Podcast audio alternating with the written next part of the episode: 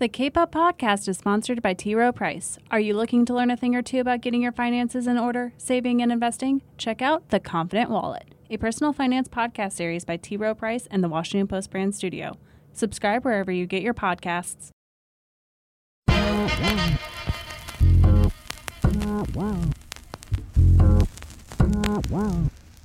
Hey everyone, this is Jonathan Capehart, and welcome to Cape Up. Ty Hall is the author of Lunchbox Chronicles, raising a conscious black boy in America about guiding and teaching her 11 year old son about life. Margaret Capehart is a retired nurse and my mom. These two black women came together to have an intergenerational conversation about raising black boys 40 years apart. Things have changed, but so much remains the same. Hear what they have to say about their fears of the police, their own experiences with racism, and how they taught their sons how to deal with it. What you're about to hear was one of the most nerve wracking interviews I've ever done. One where a simple question brought my mom to tears.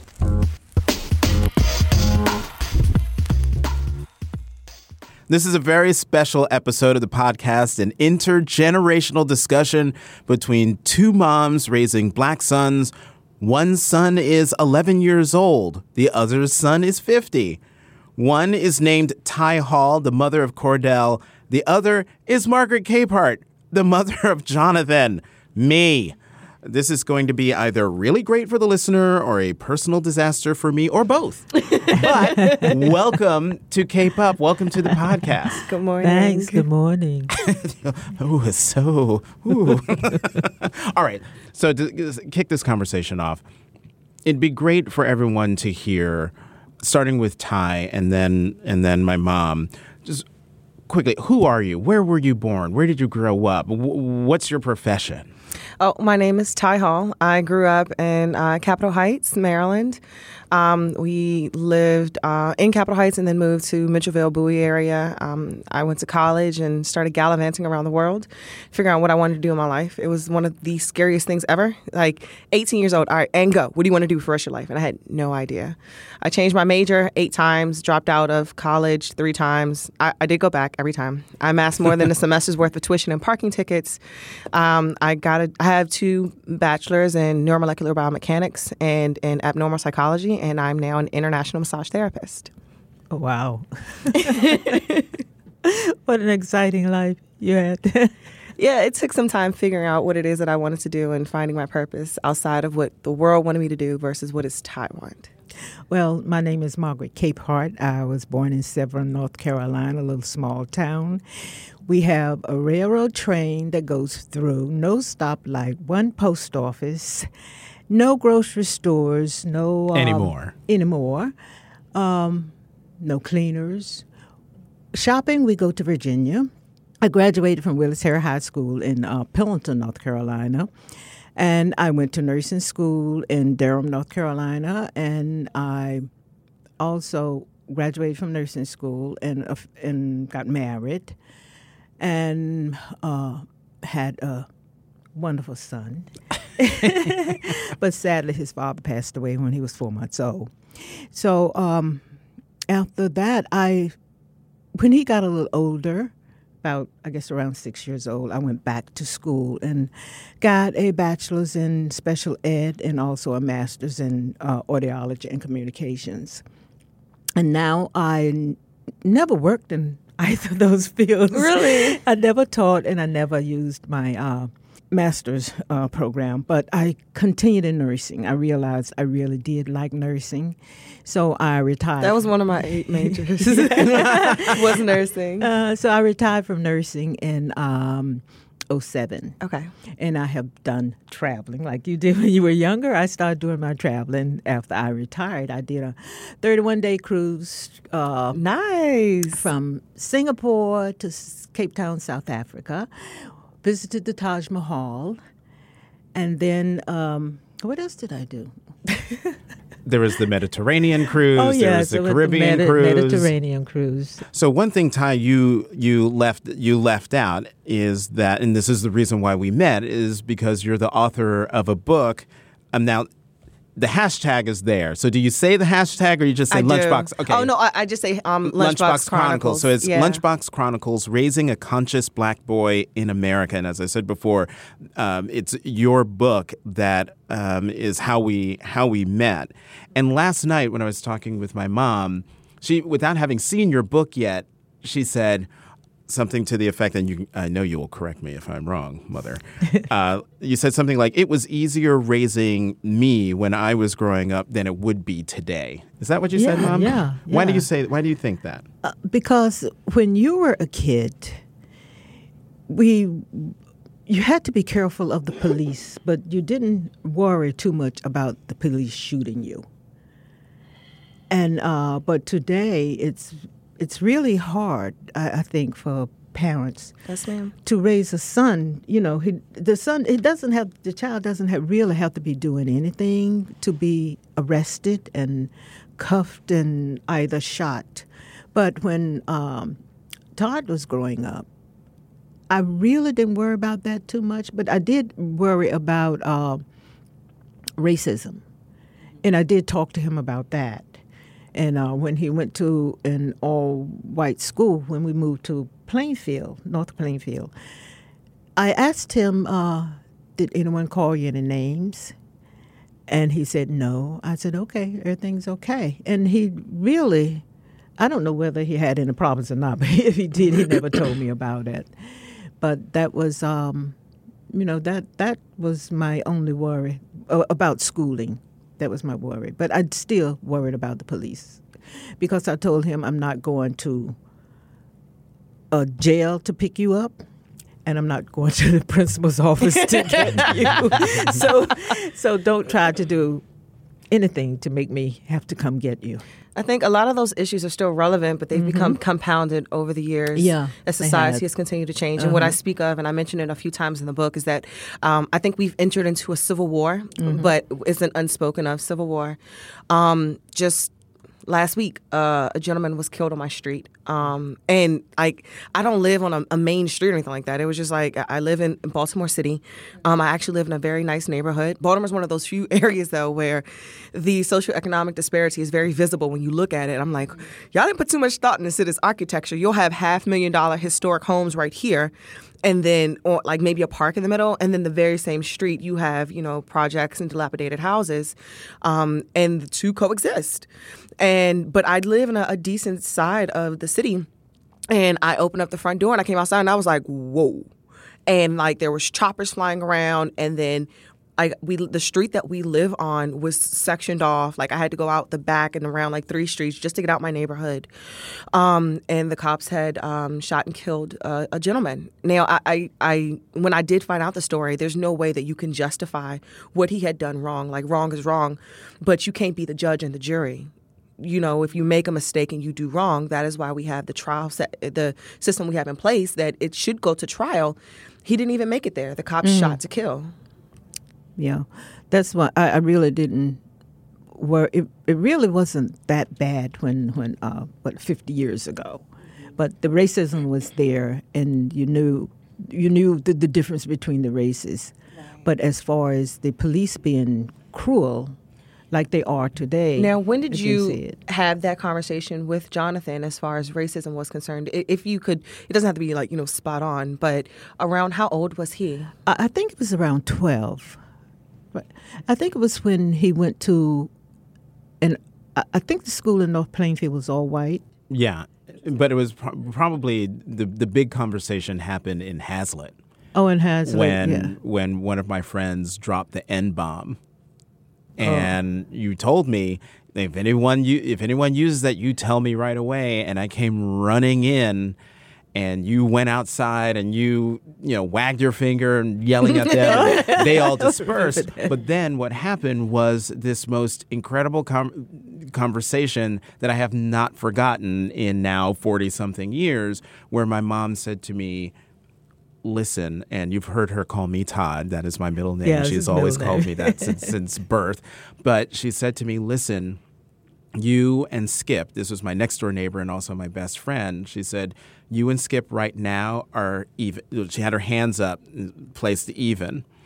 But as you get older, Skip will be like more equal than you and Was Skip not have- black? right skip was white we were in, a, in yeah. an all majority uh, white town and she she's telling me this and it's as if that's why your Santa Claus story in your mm-hmm. book resonated because that was my mom basically telling me Santa Claus doesn't exist and I was screaming at the top of my lungs tears raining down my face as I said, You are lying. You are lying. Why are you saying this to me? Why would you say that to me? And that to me was like the big racial big thing. Conversation that we had. And she just looked at me and said, I know, baby. I know. I know, but it, it is the truth. And for the longest time, I was like, She lied. I think my son was six years old when I had to have that conversation. Uh-huh. And I also uh, also let uh, let Todd know that his brain was the same as a white kid's brain. Yes, ma'am. The white kid is no is not smarter than he is because the white kid has happens to be white and he is black. You know, I told him don't let anyone think that he is less. His brain is less than right. you know and and um I, I thought that was i had to let him know that they both had the same brain and could learn And I can just see as that being, um, I don't want to call it so traumatic, but, you know, taking that veil off of and uh, piercing the innocence of a child. Mm-hmm. And I felt that every single time we had to have one of those tough conversations with my son. You know, they, uh, children embody the uh, essence of innocence and to remove that and like show them what the real world looks like. This is what you are operating in. Um, is hard to do as a parent. yeah And that hasn't changed. it hasn't it hasn't changed it hasn't you know, changed. uh, speak in Baltimore when the the Freddie Gray disturbances were were happening. Mm-hmm. I hesitate to call them riots because it makes it seem like the entirety of Baltimore was up in in flames Uproar. and people, but it It wasn't. was a small that. section. Um, but Lester Holt of NBC Nightly News was down in Baltimore, and he interviewed this young mother on on a, on a stoop and she said something that's so powerful that I've used it in several in several pieces, and I want to get both of y- uh, you to react to this. She says, "It really makes me want to cry because you want your child to be able to walk outside and feel safe and feel like they're important and that they're worthy. And when they are afraid of the very people that are supposed to protect them, what do you do?" How do you tell your child how to behave when they're not doing anything wrong in the first place? that, that's that that's that's a hard question a hard thing to answer i think because with with that a, a child will all you ha- you have to have a strong parent to let the child know that the child is loved because a lot of kids don't feel like they are loved and they feel like there's no safety in the home and there's no safety on the street but I, I think a parent really has to let that child know that he or she is loved. And and you do caution them about being you know going out on the street you know how to respect the police and uh, how to respect you know other people. But um, I, I think it really has to come from inside the home. Absolutely. The solutions don't exist outside the home, but Right. um, starting in the gener- uh, the conversations reside within the home, and then reinforcing um, and giving solutions and answers of what parents can pull on to supplement those conversations of how do I tell my child you're perfect, but the world we live in is not. And um, I, I, I think that you can't have any cut cards with your child. It is what it is. this is the world that we live in. Unfortunately, even if you are being amazing and wonderful and spectacular as you are, you can still be pulled up and you know pressed out based upon the color of your skin. And um, this is how you have to handle it, and you have to inform them how to react. Um, it's very hard that to, to tell your child that you have freedom of speech, but not freedom of action. And if you choose to take that route of having freedom of action, these are the potential consequences that are associated with it. You have um, I was trying to find it in, in the book. To to your very point here, when you're talking with your son, Cordell, this dichotomy of being strong and being confident in yourself and how you interact with people, but then when the police are involved, how knowing how to Right. Yeah, switch that's a different story. to go Right. completely different. Like you have to uh, mute your your power. How do I tell my son that he can be anything he wants to be when he grows up, except a strong black man? When that's the one thing I'm trying to raise is a strong black man. How- so, how- what did you do? Um, or how are you doing? Because he's just eleven. Right, right. Um, I honestly, I go to the grassroots of, and I think there's a psychology behind a lot of this, and this isn't proven. And I would love to have uh, Tamron here to have the conspiracy theories, but my theory, and I speak Hall. on it. Tamron Hall is high hall. Oh, the K Fart Show. but I would love to have um, that to, to delve into the psychology behind power, um, because there's always a deeper meaning of why something happens. And I speak on this in a story that happened in the book. And I was dating a gentleman. He was a SPO, a special police officer, and um, he was kind of a you know quirky fellow. And uh, you know, as I was getting to know him, I learned about his pedigree and you know him growing up, and saw his yearbooks. And he was he was never the cool kid ever, which which is fine. I don't care. But um, that that speaks volumes later in how someone's translate when they never had power to when they get just a little bit of it. And uh, when I was going to go bring him lunch one day, um, he was like, "Oh, babe, I'm sorry, we're gonna have to reschedule. We we got some action." So I did wind up coming to see him the very next day, and they were still talking about how they overhandled a guy who was just he wasn't even like intentionally trying to trespass, but they went overboard and like they were still talking about it like you know days later of how one had his knee in his back and another one like threw him down to the ground, and so they were just reliving in the moment um, what had happened. But I just looked at it. All these guys at one point in time were just uber nerds. That someone gave a gun and a little bit of power, and up until that point, because they never really had to police anything, they had the opportunity to have power that they acted upon it. And so I break it down to my son and I tell him the psychology behind it. And this is just, I was like, this is in fact, you know, this is mommy's um, theory that um, you know that you are powerful. You don't have to exert your power upon anyone. You're intellectually stimulated and powerful. I was like, not everybody knows that. You are sure within yourself as a young man growing into a, an adolescent. Some people never had that opportunity to embrace power on different levels and they go above and beyond. So, in humbling yourself, it doesn't demean who you are as an individual, it's just making room for someone else's ego. How does Cordell react? How does Cordell react when you almost to him just like this. right? With every conversation, tell him that Santa Claus is not real. My son is completely um, immune to me now. this has been our our interaction since he was a kid because I didn't know what I was doing. I, I, I still I'm not sure if I do, but it's working. When I was in um, st- uh, studying for med school, I would use him as my diagram in studying the different body parts and label with a non toxic marker. This has been his life, his entire life. Like, hey kid, come here, let's talk. well, one thing you write in the in in the book is that deep in the book, like, let me remind you. Did I tell you I don't know what I'm doing? I try to be as honest and transparent with him as possible. It we, we still maintain a level of respect that I'm mommy. I'm not your friend. You're gonna respect me, but um, it it doesn't uh put me on this uber pedestal of. Like I know all the answers because I don't. I'm figuring this out as I go. You're, we're trial and erroring this life thing together, and it gives me room to make mistakes as a parent.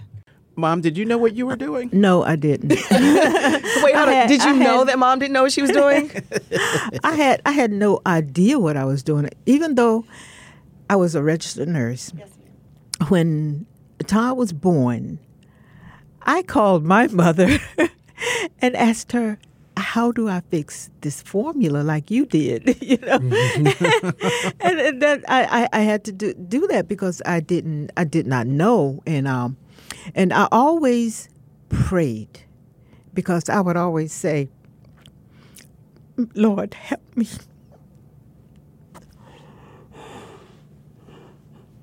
Yeah, I would always say, help me raise my son because I can't do it by myself.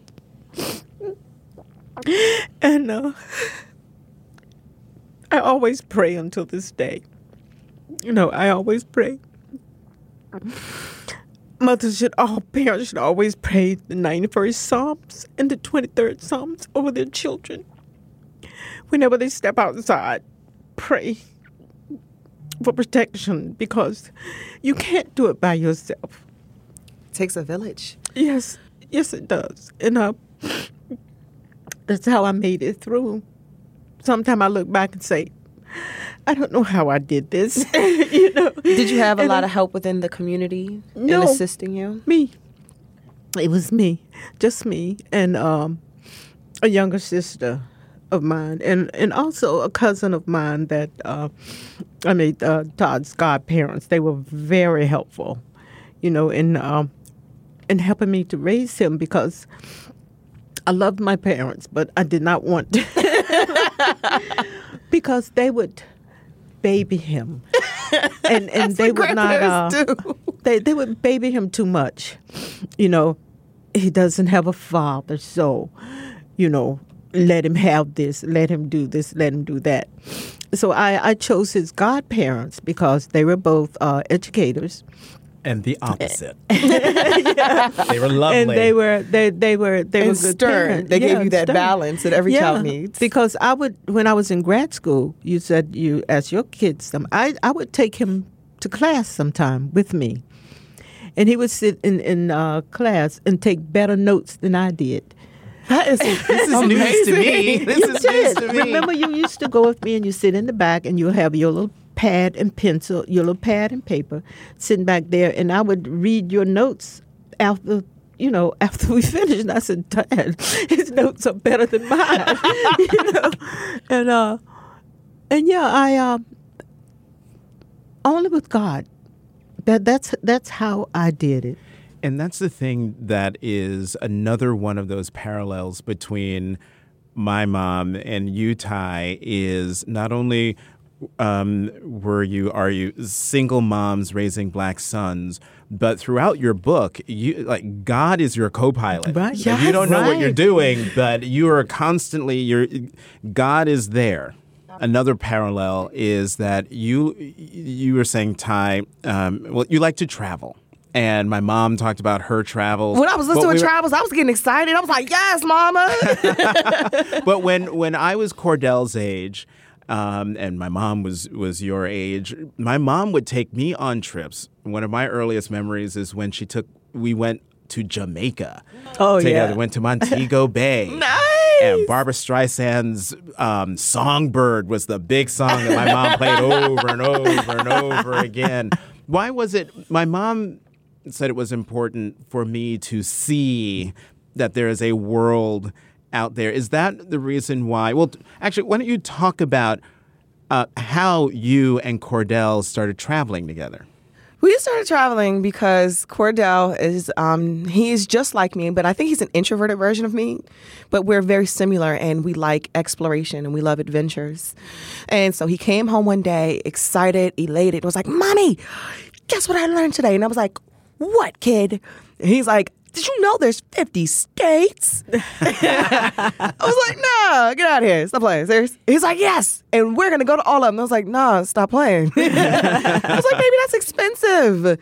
And he reached in his pocket and he was like, I have two dollars.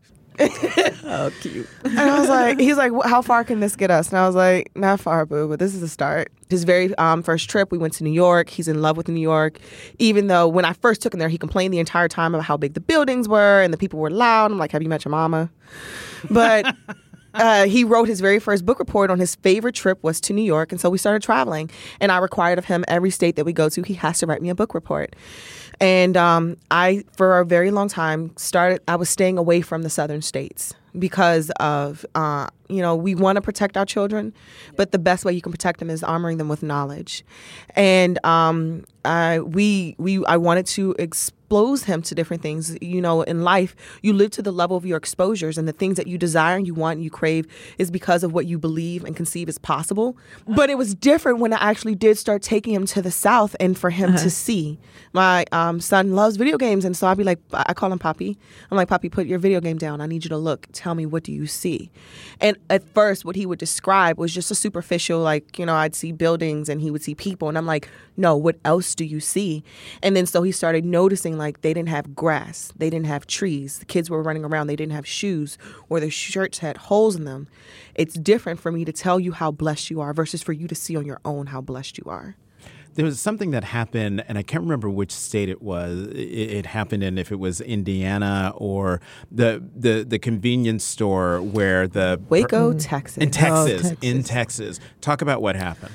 Um, my I've been teaching my son the value of a dollar, and uh, so you know I I've been giving him money, and then when he would earn money, I would have him put part of it into his savings, and then I'd allow him to spend the rest of it, and he you know was trying to spend it wisely, and so at the mo- at the moment he was into pr- uh, Pringles, and so we would go and we went into the convenience store, gas station, looking. He wanted Pringles, I needed gas, and um, I'm that mom that like counts her pennies, and so I'm like nah, there's a cheaper gas station down the street.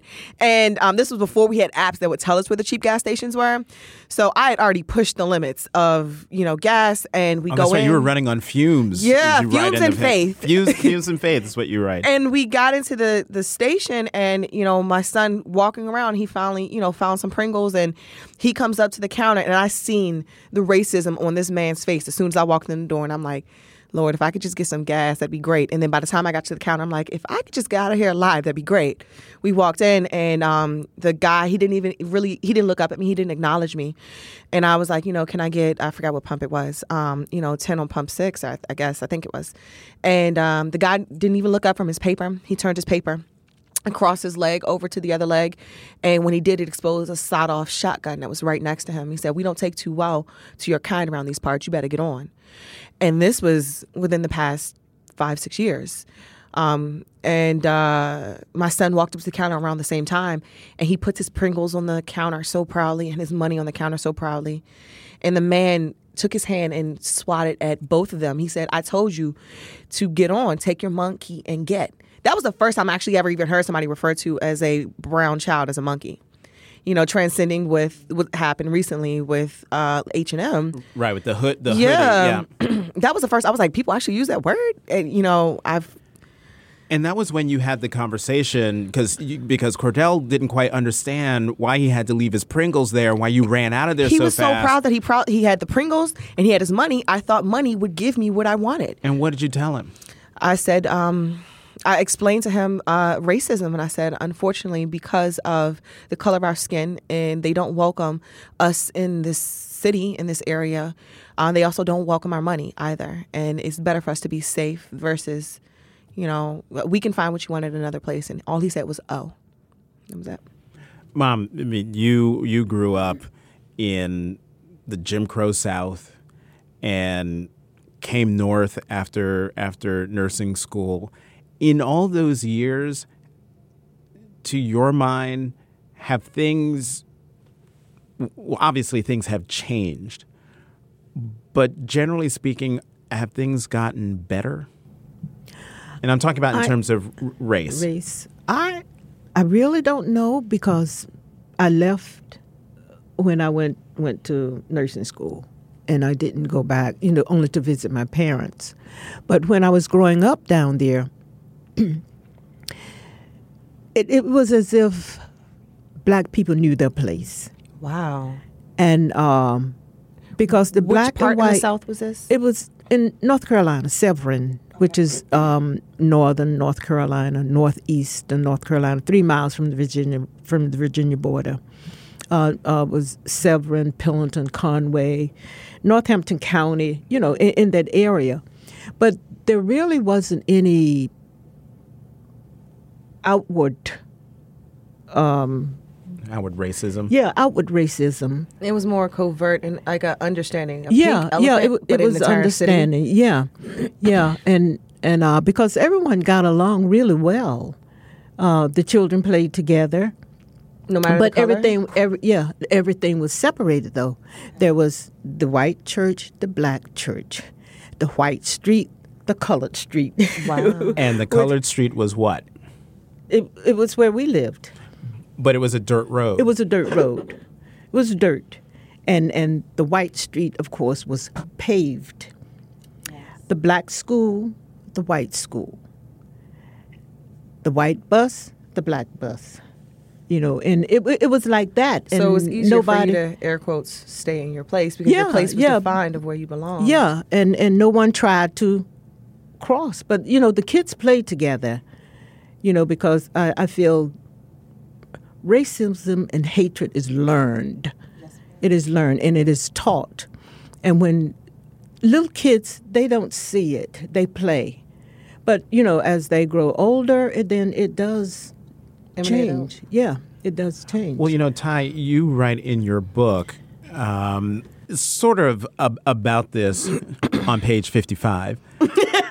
where I mean, So you- you, take you take a, a, a um, sort of there's a twist on your view of the changes, the improvements, the the um, the way things have gotten better. But you write, we have lost complete control. In us fighting to be equal, we gave our control of our schools, our churches, our stores, our markets, sold our souls to it at th- their tables and drink. I'm sorry, to eat at their tables and drink from their fountains talk about that because it, it, it, it sounds like yeah there are these changes we we shall overcome but have we overcame, and then but at what cost?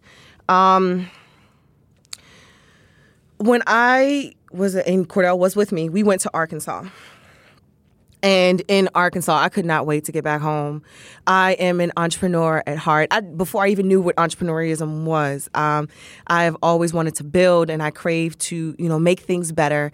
Being a healer and a massage therapist, and when we were in Arkansas, all I, I was looking around, and I'm like, "Hey, black people, you do know that weed's free now, right?"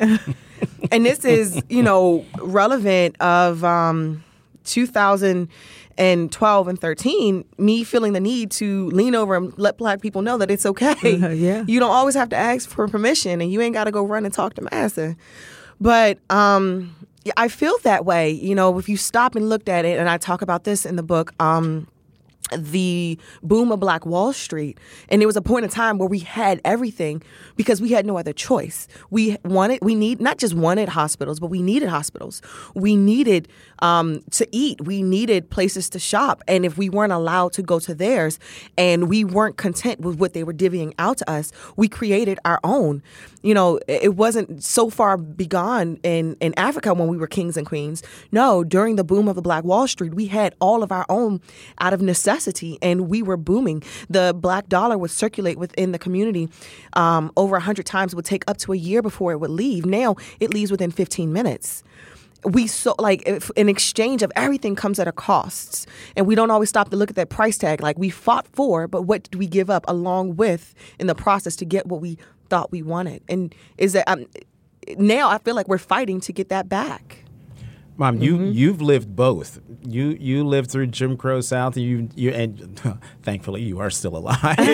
Um, what's your view of of where we are? I think it, it seems as if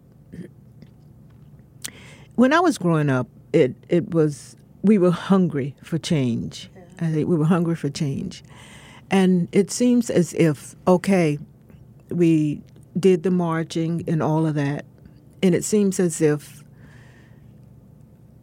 we got to a point where it seems as if okay, that that's okay. right. I don't think we really started teaching our children to fight for for what is right, um, and it, it's as if if you lived in the black community and they came and put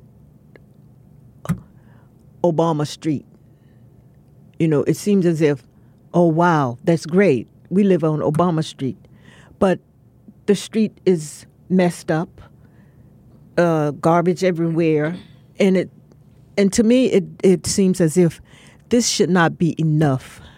You know, we should have uh, paved streets, clean streets. we're okay with being a piece yeah, yeah, okay, but we have to teach our children to fight like they fought when I was a child, when I when I was growing up. Even though I did not do any marching, because when I was in nursing school, we were forbidden to go to because I was in school when they were sitting in, and uh, we weren't allowed to go.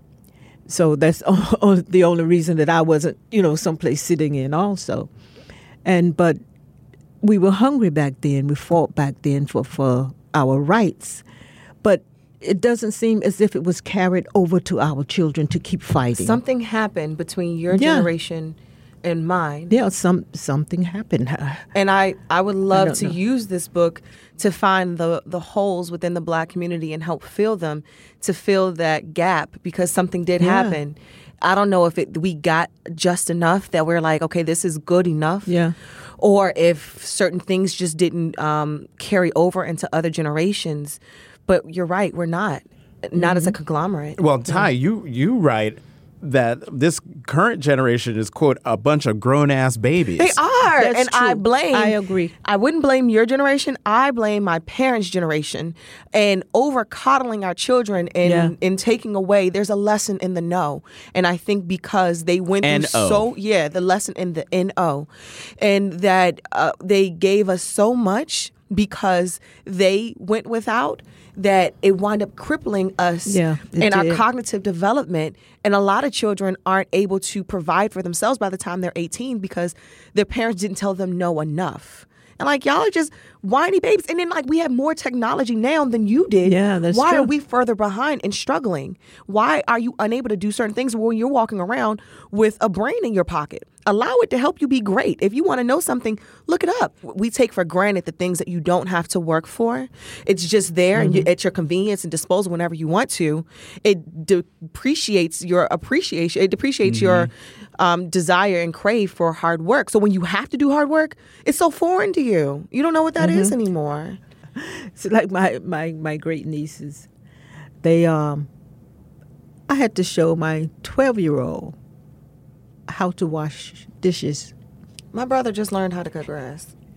And and, and because they are not being taught and, How and I- old are they? Uh, one is 12 and the other one is 8. My brother, I think, is 24. And to sweep a floor, she didn't know how to hold the broom. I said, "Come on, girl," and I stood there over her. You wash it this way. Uh uh uh. Change that rag. Squeeze it out. You do it this way. Well, why? They're used I to said you gotta cook- dishwashers, yeah. not used to filling up a sink with suds and Yeah. making it work for all the dishes. Yeah, and, and and I think they should. The two little girls, and they should be taught because when Todd was young, I taught him to wash his clothes. He was washing his own clothes at thirteen. I, I was I was not going to coddle him. Yes, ma'am. and he was going to learn how to do everything. That I, I told him when you go to college, there's no woman going to be there taking care of you. We wait too That's long to Yeah. b- before you start introducing things in our society, Yeah. and then they get to college and like, mm-hmm. well, yeah, wait. because when he was 13, he was washing and ironing his own clothes. And I would buy food like, you know, the chicken wings and the chicken legs where he could cook for himself. you know, if I wasn't home from work, he learned he learned to do that. He cleaned his room. If he wanted some money, he would have to clean the house, the whole house. I do that. I have extra And, uh, chores. You have your, your regular chores, and then you got the extra ones that earn you- money. You, you you have to clean, and I would not let him just do what he wants. See, Ty, Ty, I don't know if you read this part in, in Ty's book, but she goes through pages of all of Cordell's chores. And I was like, oh my oh, God, Oh, this yeah, is I me. did see that. She taught him how to cook. She taught him how to iron. She taught him how to do the laundry. She taught him how to do everything so Yeah. that he's self sufficient. I'm trying to find that balance of, you know, him being self sufficient and being responsible, but also him still being allowed to be a kid. And so there's days where, you know, I'm like, Did you do your chores? And he's like, Yes. And I look up and um, we'll go through them. And then, you know, I'll let him sit and, you know, ride his skateboard all day or play video games, but only after because that's real life. Real life is you can play on Instagram as long as you want after your responsibilities are taken care of. You can ride your skateboard as long as you want, as long as your chores are done. You do what I say first, and then you can do what you want, not the other way around. So yeah, he has like a crap ton of like you know stuff to do, and then you can go play. Because when we would go to the to the mall, I would, I would, I guess I don't know if I was a mean mom or what, but I would, I would, I would tell Finish telling him, Telling the story, I'll tell you. I would tell him, okay, we're going to the mall. I'm not going to Toys R Us. I'm not going to. Oh, a you got that disclaimer, store. too. And I, if you want something, you can go to the bookstore Mm-hmm. and buy anything you want out of the bookstore. That's all I would buy when we would go to the mall. I would buy books. One thing that your son, uh, Cordell, always lost That lunchbox, yeah, the lunchbox. little baby Jesus. that lunchbox is central to this book It is. because it is how you teach him responsibility, but also how you teach him about the world because they're going to be, as you've said earlier, the world is going to see you a different way and they're, they're not going to understand like know, the wha- conversation mom had with you and Skip. Right. Right. This lunchbox, why was this lunchbox such a problem? Um, I don't know, and and I don't want to put it towards a label of my son having ADHD. I mean, he may. I've never gotten him tested, but the lunchbox was a problem because it was a, a indicator of something greater. It's um, it gave me pause that you have something you do every single day that you've been doing every single day. You're in school nine months out of the year. How is this not a part ingrained into your psyche of I need um, like you you don't have any kids, you don't have any bills, you don't have any other responsibilities. So how has you have um, and before this before he had a cell phone. So you have a lunchbox, you have your agenda book, and you have your book bag, your coat. Um, how do you keep? Lo- you only have four things. Like how are you still losing them? It has to become a habit to pay attention to your own. You look for your own person. You check out for everything that's around you and you're supposed to have with you on your person. You keep losing parts of your person is a problem because you're also not paying attention to other things around you. If you're not paying attention to your person, you're not paying attention to the people who are in your surroundings and your environment either. That is an even bigger problem. And you, you, okay, I'm just gonna put it out there. Uh, you threatened him. You come home ah. without that lunchbox, you're getting a whooping. You're getting a And oh, spanking. oh, honest Abe forgot. And I and then he reminded me about the spanking, and I'm like, no, I wouldn't do this. Why you? We, he was like, mommy, man, does that mean that I'm gonna get a spanking that you promised me? And I'm like, why'd you word it like that? because now you have to now do I it. have to do it. Yeah. But you, but but spanking. I want you both. Like I know you are a full proponent. Spanking. Beat that ass. Make them learn. They gotta learn. Yes and no. I believe in spare the rod and spoil the child, but I am also a product of spankings. And spankings to me, you, you got to ascertain your child. Because for me, spankings was like, all right, uh, because I'm the ask for forgiveness instead of permission type of person. I've been like this my entire life. So what spankings taught me is how can I do this again, but better and not get caught? That's what spankings did for me, but my child doesn't like them. So I am a spare the ro- spare the rod, spoil the child. The rod doesn't always necessarily have to be a spanking. Whatever it is that whips them is what you should use. And spankings, I mean, I guess they work for my kid, but um, he doesn't like to know that he's disappointed me. He doesn't like to have his skateboard taken away. He doesn't like to have his video games taken away. Those are a bit more effective, like time. Oh, and exercises.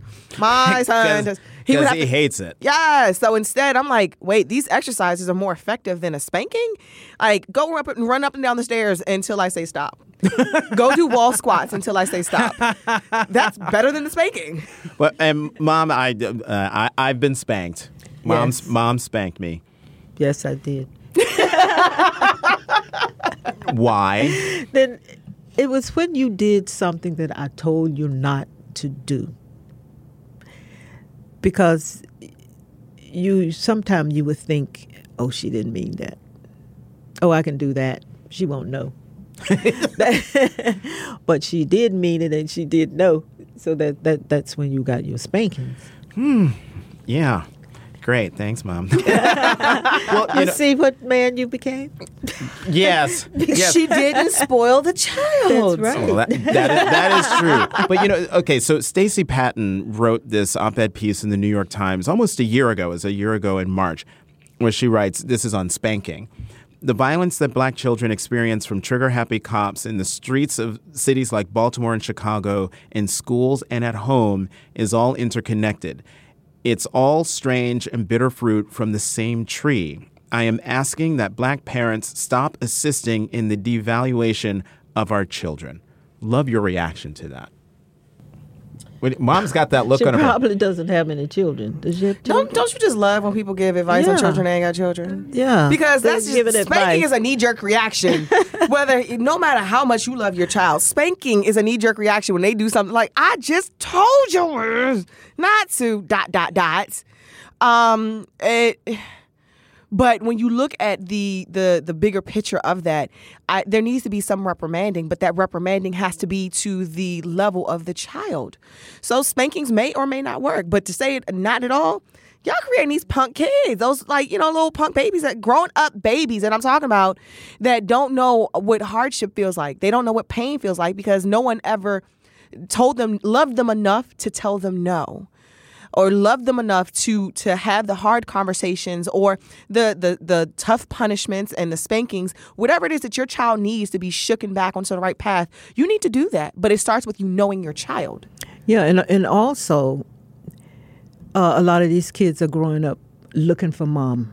They are. They That's are like a whole sermon and another conversation in itself. They, they are looking for mom. They're gonna look for this woman that's gonna take care of. You better them. say it again, Mama. And they're gonna look for this man that they gonna that that's gonna That's be take care of them. Yeah, that's them. gonna be daddy for them, and they don't feel that they have to do anything as long as they're this man and can function. social media perpetuates They- that. yeah, and, they and think the, that's the all they videos that to we do. see and the memes and having sponsors. And if I'm cute enough and I have these physical attributes, then Yes. I don't have to dot dot dots. Yeah, That ain't they think if reality. uh, as the kids can say, "Oh, he's so he's fine," you know, and that's all he is, fine. But even he that doesn't have a comes- job. That lifestyle with comes mom, with. you know, he's probably getting food stamps from from lying that something was wrong with him, some disability. And he, but he's fine, you know, and, and that's who that's You who they would, to look past they the would go for. You have because cuteness failing, is Judge Judy said, ignorance lasts forever. you know, Mom over So- quoting Judge Judy. Yeah, Judge Judy said, the, the radio engineer, she trying to keep it together. um, absolutely. Like booties drop, boobies drop. The, you ain't gonna be this the same cuteness. You have to have some substance to you. You know, ten years later, do I still like you? Screw love. I gotta like 10. you. you better look at five or two. You know, do I still like you? You know, because they, they have to learn to if if if the, if if their partners, whomever they are choosing, Yeah. don't if they they don't come with all bells and whistles, you know, mm-hmm. all I's dotted and T's crossed, mm-hmm. job, house, car, don't be riding no man around. You know, he has to have his own car. They should look for that, but all they do now is look she's fine. She got a job. I think Uh, around he's 30, fine. 35, Yeah. that starts to change. But I will say, uh, in between your generation and my generation, um, and I have no problem with saying this out loud, I think the strength of a woman has changed. And what she allows into her presence is an emanation of what it is she knows she deserves and she's worth. And over time, um, because we may desire to be with someone, we lower the standards of what it is we allow ourselves to deal with. Because, you know, there's certain things that um, I, I think the problem and the solution starts with the woman. What you allow is what is going to continue to persist. So if, you know, she has it all together and she has her stuff and, you know, she's looking for a man to complete her instead of compliment her, you know, you wind up feeding into these grown babies instead of holding them accountable to want, desire, and provide for more.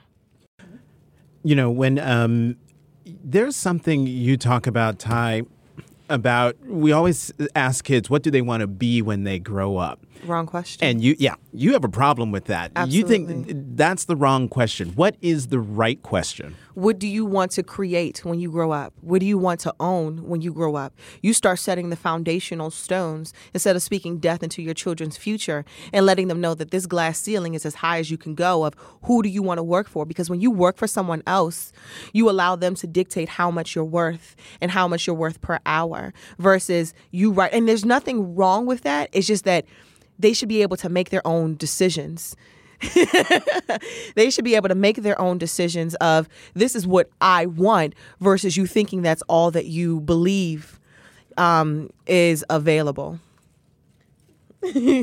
versus you thinking that's all is available is that all right i'm going to grow up. And we talked about that moment of arrival and how it's changed. The new moment of arrival is i have a, a job and i'm gainfully employed therefore i have arrived. No no no baby girl. No no no young king. More exists and it's available to you. Dream bigger aim higher dig deeper.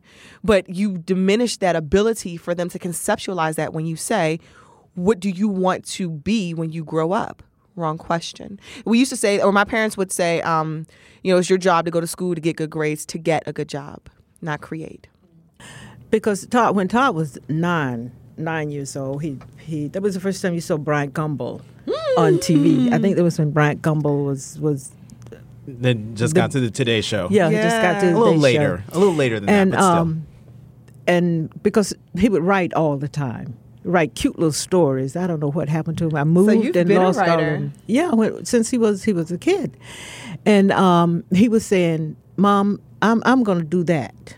I said, "Going to do what?" I'm going to be like Brian Gumbel. I 'Cause he said, was "You sure?" to it. Yeah, I said, "You sure you want to do that? Don't you want to go to med school or uh, law school?" No, no, I want to do that.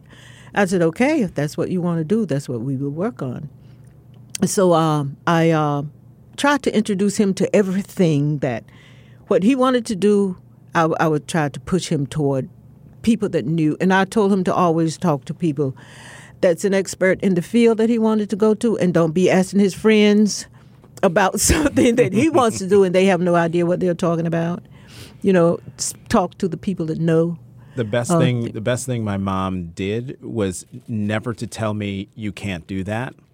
And I always tell I, I always tell the young people that um, the the thing that was most helpful when I was growing up is to realizing that I'm the only person in my family who's a journalist only person in my family who was crazy enough to actually say, I want to do that. And the closest I came to having anybody in my family in television is my uncle McKinley, who was an electrician at 30 Rock for 41 years. And the only thing he did was the most important thing he did, which was to let me in the building after my interview for Carleton in New York just to come and say hi. And that set off a chain reaction where I met a producer on nightly news who told me about the the And how old were program at person. time? At that time I was 16, 17, 16, 16 years old. So being in I tell people I'm in I'm from a family that has no journalists in it and yet here I am. And it's because I didn't have anyone tell me you can't do that. Ty, you write on page 149 uh, as part of a, a, a series of things, but this line jumped out at me that um, raise a conscious black boy in a country that hates him. Um, I don't believe that the overall agenda for the country is in favor of my son. Um, I believe he will be ostracized based upon our current delvings. Um, I believe he'll be ostracized because of the color of his skin. Um, because uh, and I believe in living the cliches of life. There's so many of them, but one of is um, that people want to see you doing well, but not better than them um, and that was displayed with the Black Wall Street, you know, and the burning down of we were doing well and then we started doing better. I see it happening again, and um, I don't want to lie to him and uh, sh- overshadow the issues that may be. Um, I want him to know the world that you're walking into may not necessarily have your best interest at heart. So instead of you walking out blindly, you walked out with knowledge, um, knowing that it's not just the content of your character that's being judged here, that you may not be awarded opportunities because you're black, that you may be denied um, progression because you are melanated. And um, with the 45 in office, um, that stigma is perpetuated. Mom, did you when I was growing up did you feel that you were raising you were raising a black boy in a country that hates him? No, I, I didn't feel that way. I felt that even though your skin color seemed to be a problem, but don't let that stop you. Um, you can be whatever you want to be, even even even if the world hates you. You don't have to walk around with hate in you. If you have the hate hating back, you're not going to go any place. You're going to have to just say, okay, maybe maybe the world hates me, but I'm it's still not going to keep me from doing what I want to do. It's easier And I to think- embrace something when you know it exists. Yeah, it's easier you know to combat it. yeah. um, when you know it's happening. And I still preach to him to uh, live in love and light. Yeah. Um, no matter what people do, you don't have to reciprocate, but it's easier to know what you're dealing with and how to handle a situation when you're aware of what, how it's happening or what's happening and how it looks. You know, you before we had the streets labeled. Our streets aren't labeled anymore, but you could still be walking down a street that they don't want you on. Mm-hmm. So being able to acknowledge those signs. Yeah, because the devil you know is better than the devil you don't know. Yes, ma'am. you know, so uh, you uh, you know this is happening, so you know how how to deal with it. But you don't have to become what you are dealing with. You know, just keep on doing what you're doing. You know. So earlier in the conversation, you both you both admitted that you had no idea what you're doing. You Ty, you still say you don't have you have no idea what you're doing in terms of, of raising your son. Mom, you you heartily agreed that you had no idea Absolutely. what you were doing. Now, I'm wondering, given what you know now, what advice would you give to black moms, black parents raising their kids that you know now and understand now that you wish you had known? I um, it's. I'll let you go first. I'll, I'll order my thoughts. My thing is, it's already to, it's all right to say no. You're not gonna get it. It's all right to make them work. Don't just hand over money. If they want an allowance, you got to do something for it, because uh, parents shouldn't just hand over money. Don't be giving eight-year-old kids iPhones. and and um and you ha- you have to talk to your children. Don't become their friend, be their parent. Let them know you are the parent. Demand respect, and um, make them respect other people. And just don't. Um, just teach them manners. Kids today do not have manners. Oh my goodness. Teach them to treat people right because what you do to someone else that's not right is really going to come back on you. You know, it's, it's really going to come back. And um, yeah, parents need to talk to their kids. They need to pray for their kids. They need to, um, yeah, and pray with them and know where they are at all times if you can. We don't always just only pass on those core values. Sometimes we forget some of the core values, but we also pass on a lot of our fears and maybe even pain that we haven't healed from. This book is intended to bring out a lot of things that maybe the parents and the adults are dealing with so we don't pass on those flaws and fears to our children. In regards to the question, what would I pass on? The reason why I openly and um, w- welcomingly uh, state that I was uh, unsure of what I was doing. It's very hard to pour from an empty cup. And it's very hard for you, for God to pour into a full cup. So I emptied myself and I wanted to be poured into from people around me, as you instructed him to do. You find people who are where you want to be. So I, I emptied myself and acknowledging that I'm not exactly sure what I'm doing, but I, from that starting point, I can ask the right questions of how can I do better. I would encourage parents to humble themselves, empty yourself, and allow people around you that you look up to to pour back into you. Ty Haw, author of Lunchbox Chronicles Raising a Conscious Black Boy in America. You can see excerpts of it at thelunchboxchronicles.com. And Margaret Capehart, my mom. Thanks for being here. Thank you for You're having welcome. us. Thanks for inviting me. Thanks for listening to Cape Up. Tune in every Tuesday. You can find us on Apple Podcasts and Stitcher. And how about doing me a huge favor? Subscribe, rate, and review us. I'm Jonathan Capehart of the Washington Post. You can find me on Twitter at CapehartJ. Hi, I'm Mike Rosenwald, a reporter here at the Washington Post. I'm hosting a new daily podcast called Retropod. It's a show about the past rediscovered.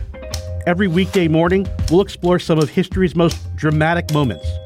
I'll introduce you to colorful characters from our past, forgotten heroes, overlooked villains, dreamers, explorers, world changers.